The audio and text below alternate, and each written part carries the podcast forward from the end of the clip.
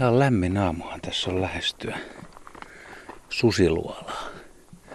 Maisema on tämmöistä mäntykangasta, rinnettä, täällä on kivikkoa, jonkun verran puolukkaa kasvaa, mustikkaa, mutta mänty on niin valtapuulaji, aika kuivan näköistä ja kuiva kesähän tässä on taustalla. Ja itse tämä polku on tänne suht kulunut. Tässä on pyöreitä pientä kivikkoa, mikä pikkasen jalkojen alla saattaa luistaa. Ja matka ei ole kovin pitkä tuonne susiluolalle tuosta, mistä opastettiin, että olisi helppo mennä. Hieman alle puoli kilometriä. Tässä täytyy nyt tunnustaa, että susiluola kuuluu niihin paikkoihin, missä muistaa pienenä mahdollisesti käyneensä, mutta ei ole ihan varma, että onko. Ja sitten kun on nähnyt valokuvia siitä suuaukosta ja kuullut tarinoita ja lukenut, niin ne sekoittuu sillä lailla somasti yhteen, että ei ole varma, että onko todellisuudessa koskaan vierailualueella. Mutta nyt hetken päästä mä oon siellä. Sen täytyy varmaan olla tänne niin kuin rinteen ihan tässä takana. Mä tuun, tuun siis tästä, olisiko ilmansuunta kumminkin vähän etelän puoleinen. Se suuaukko kääntyy sitten tuohon pohjoispuolelle. Rinne rupeaa laskemaan vielä. No nyt tässä on selkeästi tämmöistä kallio reunaa.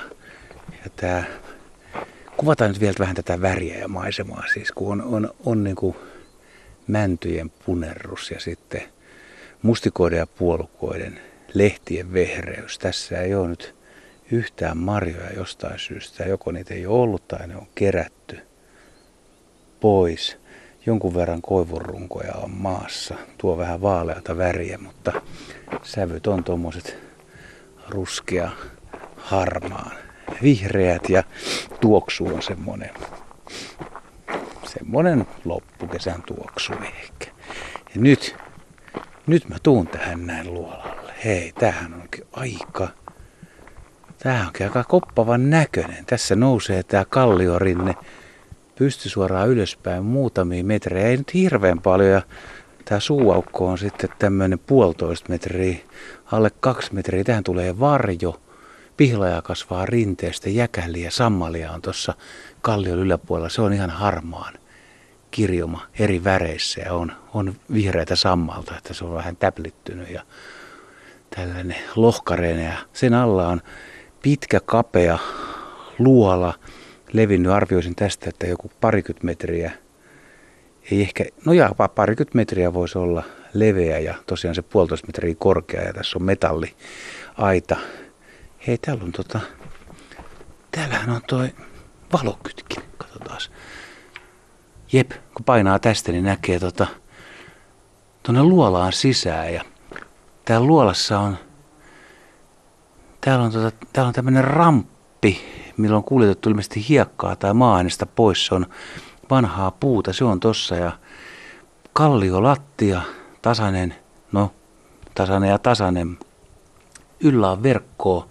Tämä on siis tiivistetty, ettei tämä luola sorru ja tuolla sitten takana on uumenia. Muistaakseni tämä oli joku arviolta 400-500 neliömetriä. Mä en tiedä, tiedetäänkö tämä edes tarkkaan, koska se on vielä maa-aineksen täyttämä. Ja aika jännä kuvitella, että millainen elämä täällä on mahdollisesti ollut. Ja onko täällä ollut elämää?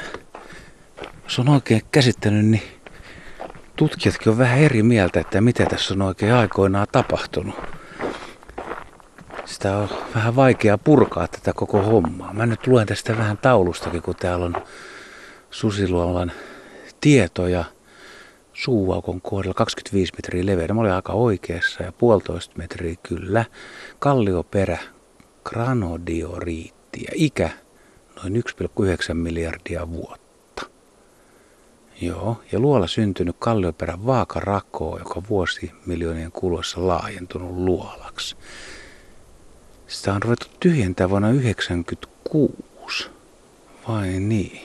Ja täällä luolas on seitsemän eri maakerrosta, josta kuusi on näkyvin luolan itäsivulla.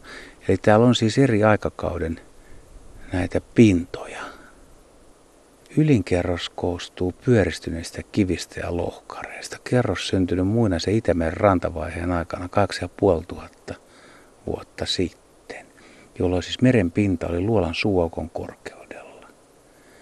Ja kerrokset kaksi ja kolme ovat muinaisen meren huhtomia sora- ja kivikerroksia. Ja kerros neljä, joka siis on alempana, on jäännös lämpökauden aikaisesta maanpinnasta, joka oli muodostunut viime jääkautta edeltäneenä EM-lämpökaudella noin 130 000-115 000 vuotta sitten. Ja tässä kerroksesta on löydetty läheltä luolan suuaukkoa tallattu pinta, muinainen luolan lattia, jossa kivet ovat asettuneet vaakatasoon. Eli siis probleema on nyt se, että siis tässä luolassa on arveltu, että täällä olisi ollut elämää ennen kuin tiedetään, että täällä pohjoisessa olisi ollut minkäänlaista elämää. Eli onko täällä asunut aikoinaan ihmisiä tai jokin ihmislaji? Ja jos olisi, niin olisiko nämä sitten kuitenkin Neandertalin ihmisiä? Luuaineisto ei Suomen maaperässä säily, eli, eli ei ole tietoa, ei ole jälkiä siitä, että kuka täällä olisi ollut, mutta täällä on jälkiä siitä, että täältä on löydetty erilaisia tavaroita. Siis parisataa esinettä, iskukiviä, joku kaavin ja iskentäjätettä, tämmöisiä kivi, kivillä tehtyä. Se on silttikivestä, kvartsista, kvartsiitista – hiekkakivestä tehtyjä esineitä. Tässä menee kyllä semmoiselle mielikuvitusmatkalle, että jos tutkijatkaan ei tiedä, että tämmöisellä alueella on ollut elämää ja, ja tuota, sitten sä tulet katsomaan tätä ja mietit, että tämmöinen luola, tämä on siis Suomen suurin luola. Ei tämä ehkä ole kaikkien ulkomaalaisten mielestä, jotka asuu sellaisilla alueilla tuolla etelässä, jossa on kalkkikiviluolia, niin he eivät ehkä saa kiinni siitä, että tämä järin ihmeellinen näkö, mutta meidän suomalaisten näkökulmasta, niin kyllähän tässä on aikamoinen mielikuvitusleikki nyt käynnissä sitten, että minkälaiset kaverit täällä olisi asunut ja mitä he olisi aikoinaan täällä tehnyt ja miten he olisi elänyt. Ja tosiaan kun ajatellaan sitä, että tässä on ollut jääkausi aikoinaan päällä, eli tota, tämä, on ollut, tämä luolan suu on peittynyt tästä kivimateriaalista ja sitten jääkausi on ollut tässä päällä, niin tämähän on ilman muuta ollut pois käytöstä. Ei mitään.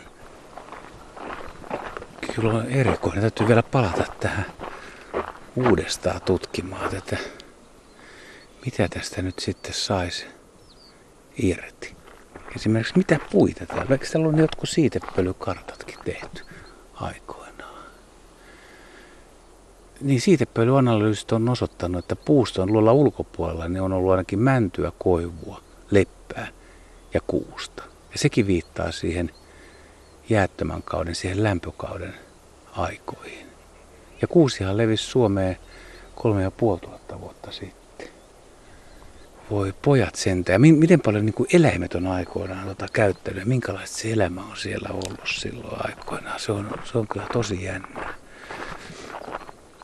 tuleeko sieltä turisteja. Nyt tulee seuraava porukka. Näinpä on kauan mä sain yksin tässä elää ja nauttia tästä maisemasta. Pohjanmaalla siis ollaan, jos raja vielä pitää paikkansa, kun tuolta päin tulin. Että Kristinan kaupungin Karjoen susiluola. Paleoliittinen luola-asuinpaikka.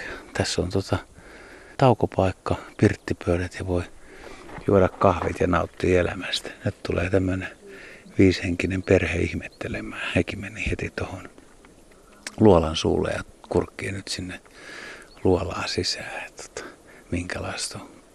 Karkkipussit on mukana. Että kulttuuriretki kaikin puoli. Tässä kasvaa isoja kuusia tässä ihan luolan suulla. Aika lailla tummia ruskeita käpyjä on tippunut tähän pientä kiveä.